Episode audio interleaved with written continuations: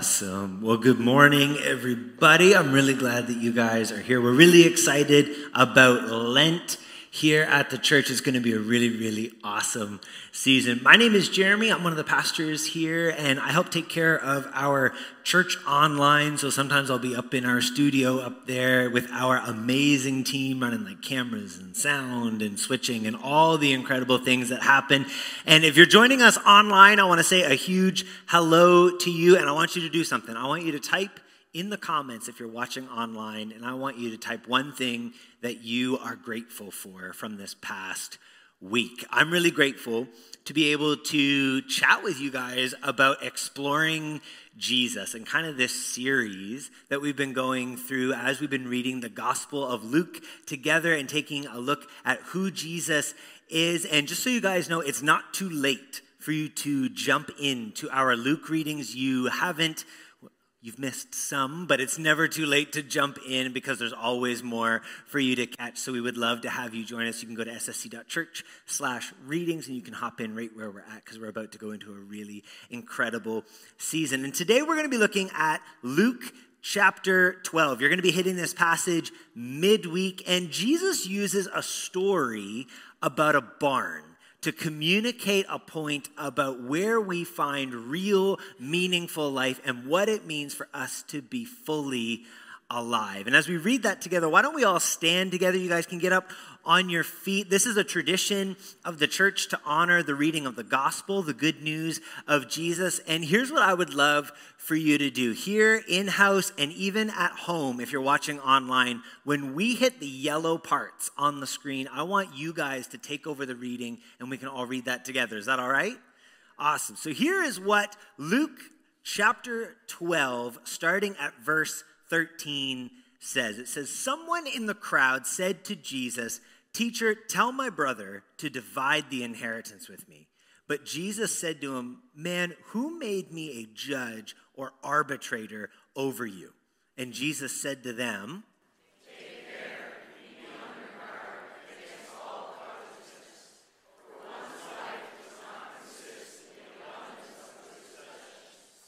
And Jesus told them a parable saying, The land of a rich man produced plentifully. And he thought to himself, What shall I do? For I have nowhere to store my crops. And the man said, I'll do this. I will tear down my barns and I'll build larger ones. And there I will store all my grain and all my goods. And I will say to my soul, Soul, you have ample goods laid up for many years. Relax, eat, drink, and be merry. But God said to him, you fool, this night your soul is required of you, and the things you've prepared, whose will they be?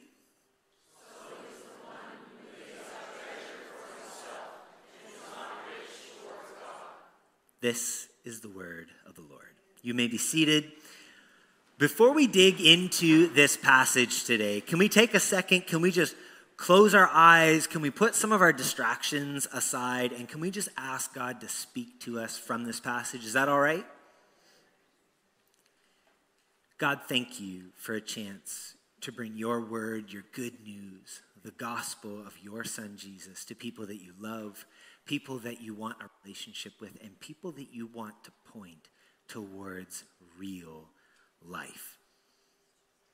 God, I pray that you would speak through these words that Jesus spoke, that you would speak to us through the teachings that Luke has put together for us, and that you would show us what it means to be truly and really alive in you. I don't want to say a thing. I pray right now that I would stop and you would start. I pray this in Jesus' name. And everyone said, Amen. Amen.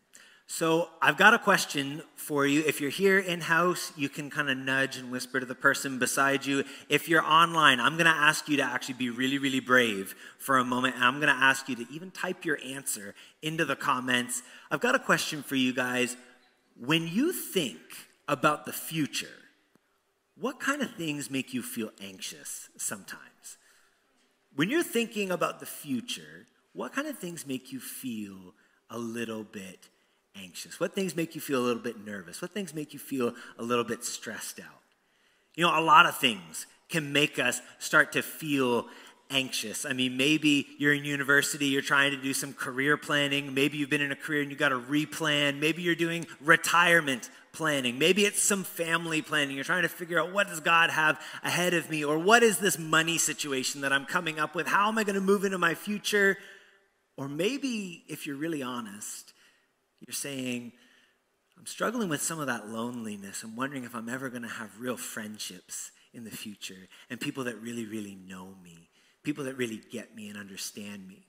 A lot of stuff can make us anxious sometimes. And sometimes when we're trying to figure out the stuff of life, I think that sometimes what we do is we start to feel anxious and we start to reach for something that's going to bring us security, something that's going to bring us this sense of security in our life. And you know, for a long time, when I read this passage, I read this passage as being about materialism, being, you know, maybe about like consumerism or maybe even like hinting at some capitalism kind of stuff. You're like, okay, that's what Jesus is talking about. And what's really interesting is that at its core, yes, that's what this is about.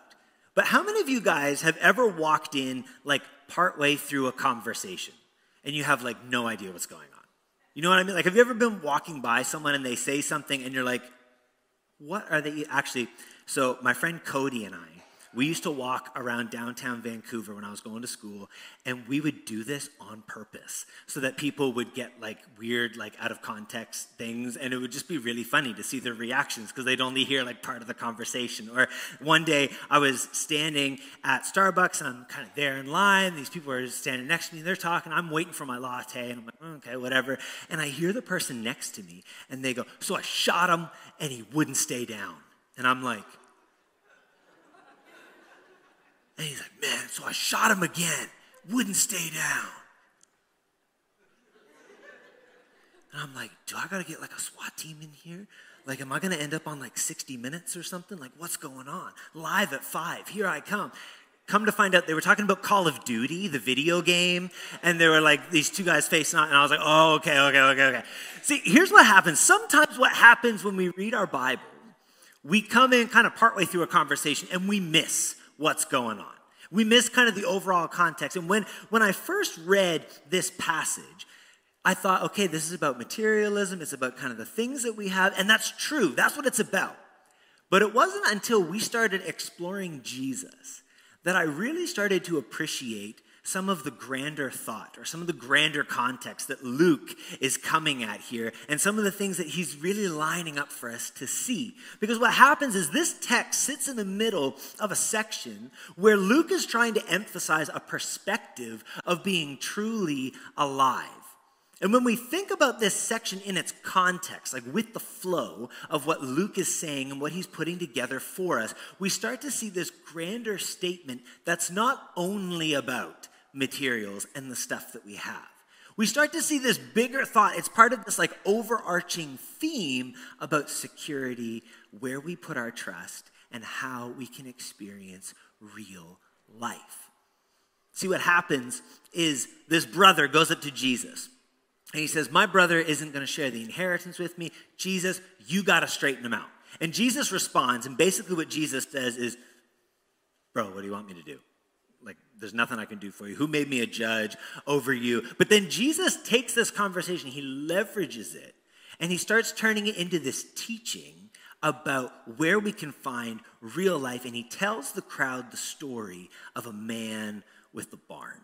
Things were going good for this guy. He lived in a great area that had this really great harvest, and naturally he starts to wonder okay, where am I going to put all of this stuff? Things are going good for me. The grain is popping. My barns are like super, super full. I got more. What am I going to do with this? And then he says, well, okay, I guess the only thing I can really do is I got to build bigger barns. I got to build a bigger barn to put all this stuff in. And then once I do that, once I get enough in the barn, I can relax. I can say to my soul, eat, drink, and be merry. And what I find interesting about this passage is that Jesus doesn't condemn the man's plan. Jesus doesn't call out like what he's doing. He doesn't say, What are you doing? Don't build a bigger barn. Why are you doing this? He's not angry at him. This guy's actually doing the smart thing. He's actually, he's not letting it go to waste. He's not doing anything dumb with this crop and just kind of like leaving it out in the sun. He's not hoarding it for himself to try and make a gain. What he's doing is the smart thing. Jesus actually didn't even say that he did anything wrong in order to get the crop in the first place. Like he didn't steal this crop. He didn't overtake anyone's land. He didn't come in like take over anything. It's the, it's the opening line of the parable. It just says, the land of a rich man produced plentifully. It was just It's just the way that this was going. And I heard this passage, and I heard passages like this one, often used to criticize having stuff or having success or having possessions or, you know, the evil of possessions.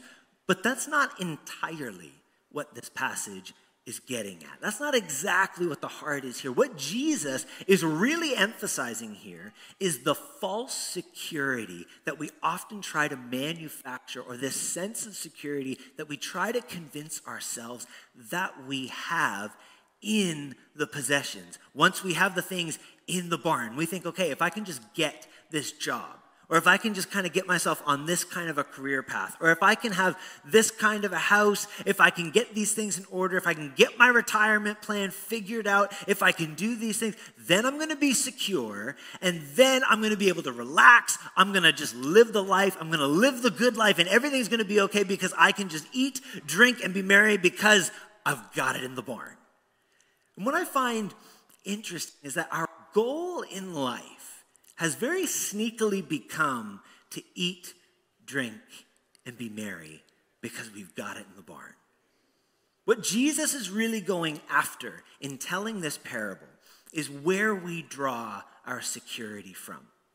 What Luke is putting together for us is a collection of teaching where Jesus is talking about the anxieties and the stress of life, and he's talking about one of our most basic and fundamental needs as human beings, and it's that need of security. It's that need of knowing that it's gonna be okay.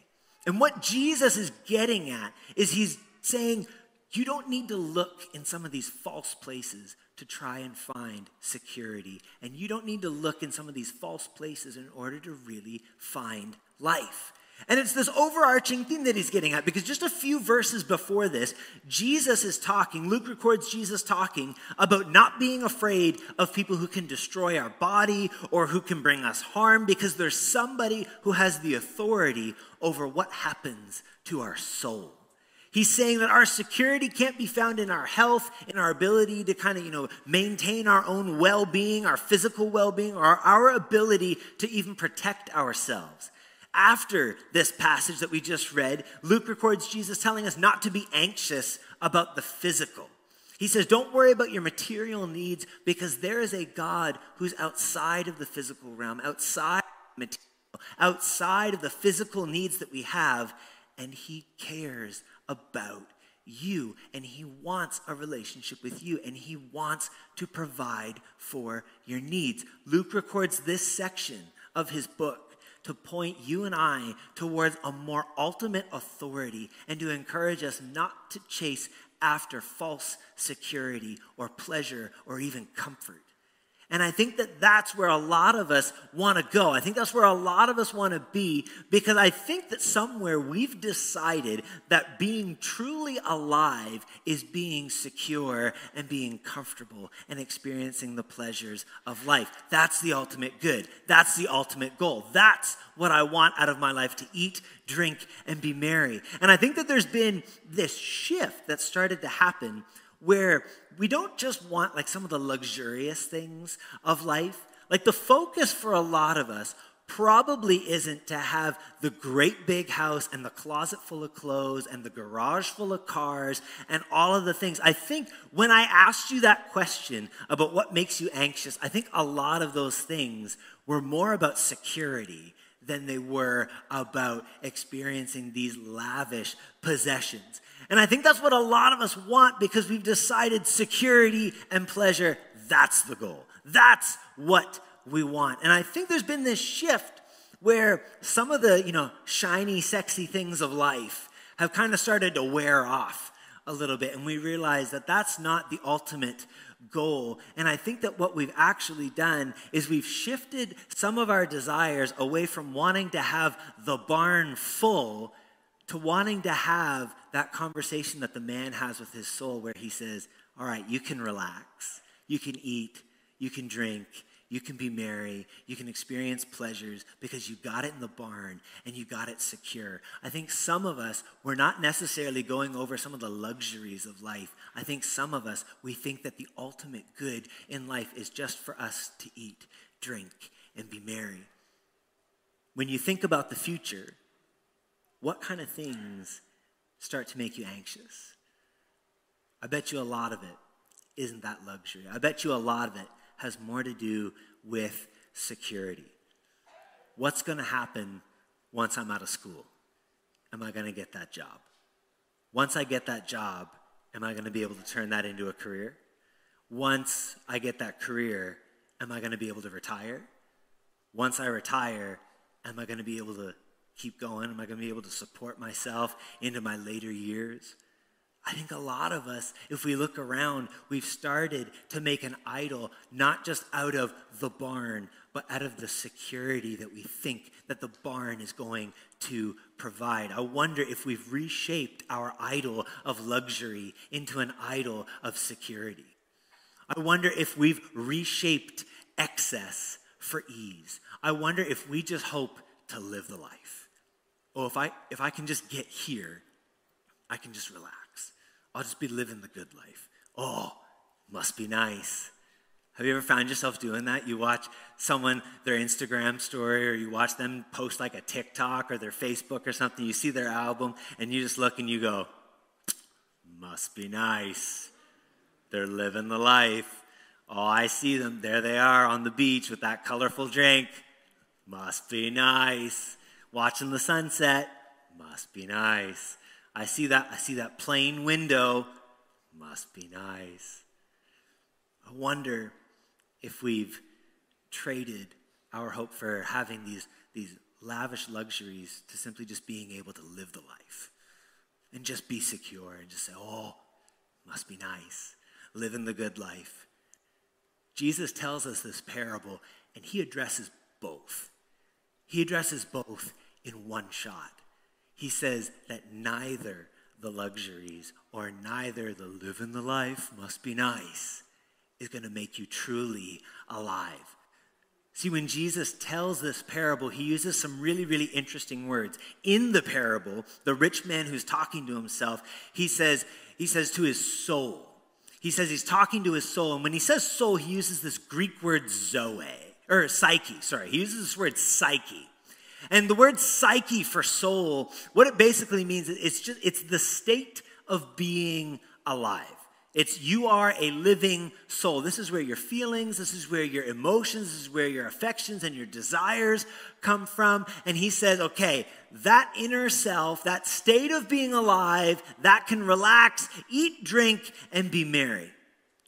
But Jesus starts the parable by telling the crowd that we're all searching for this thing called Zoe.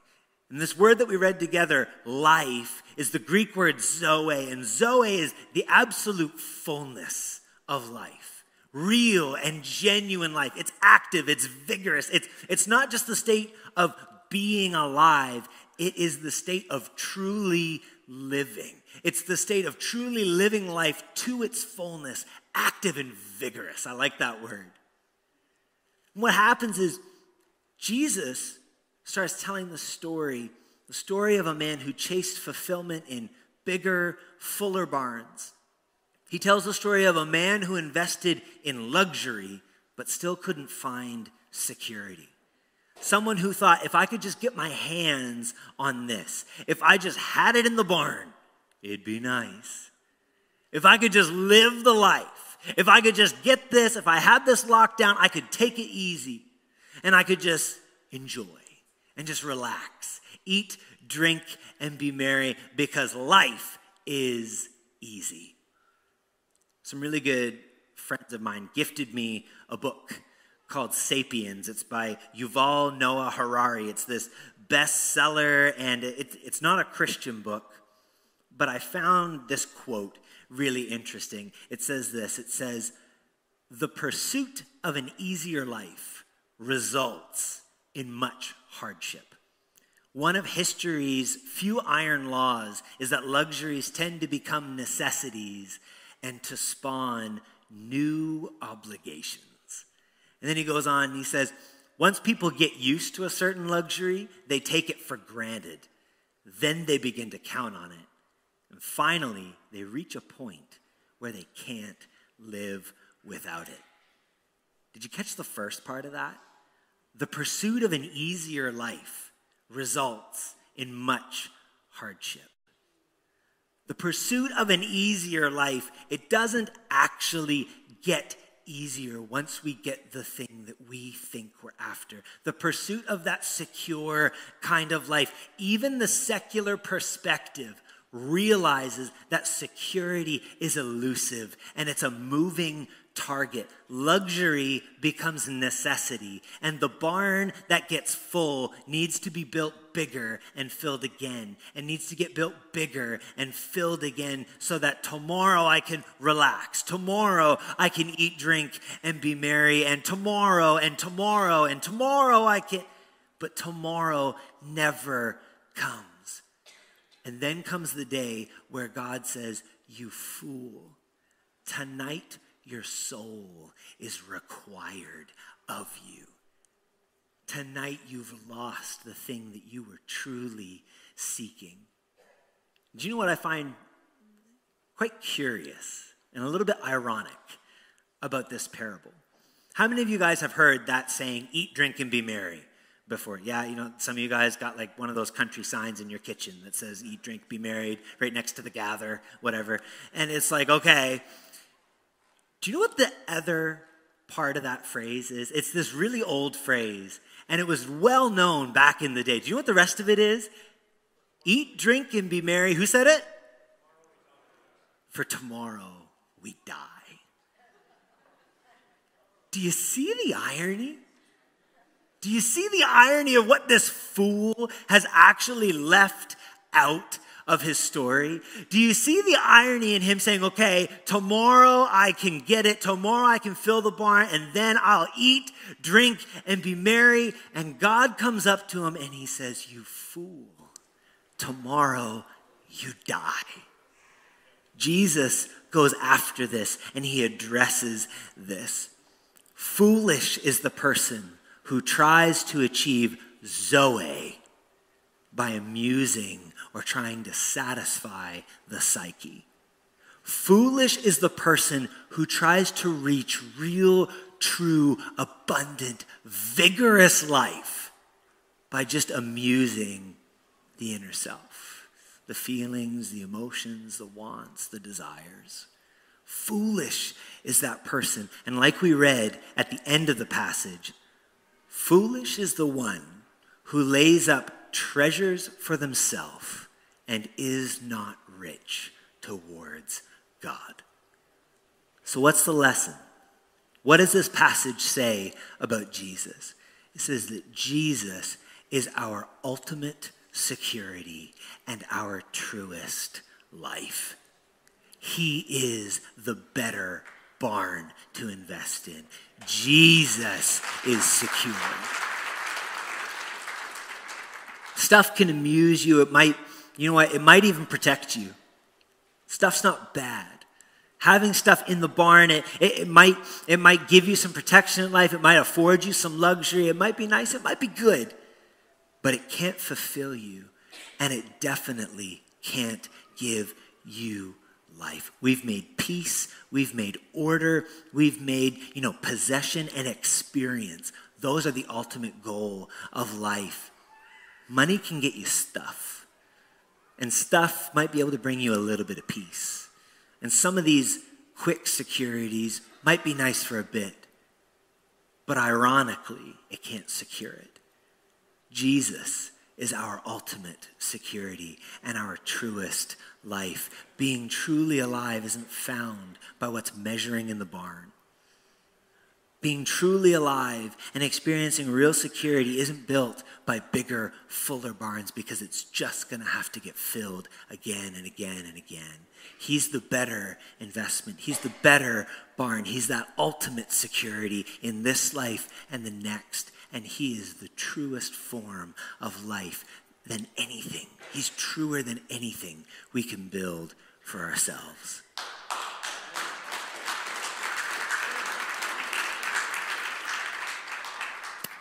Before we close, why don't, uh, why don't we stand and pray before we head out of here today?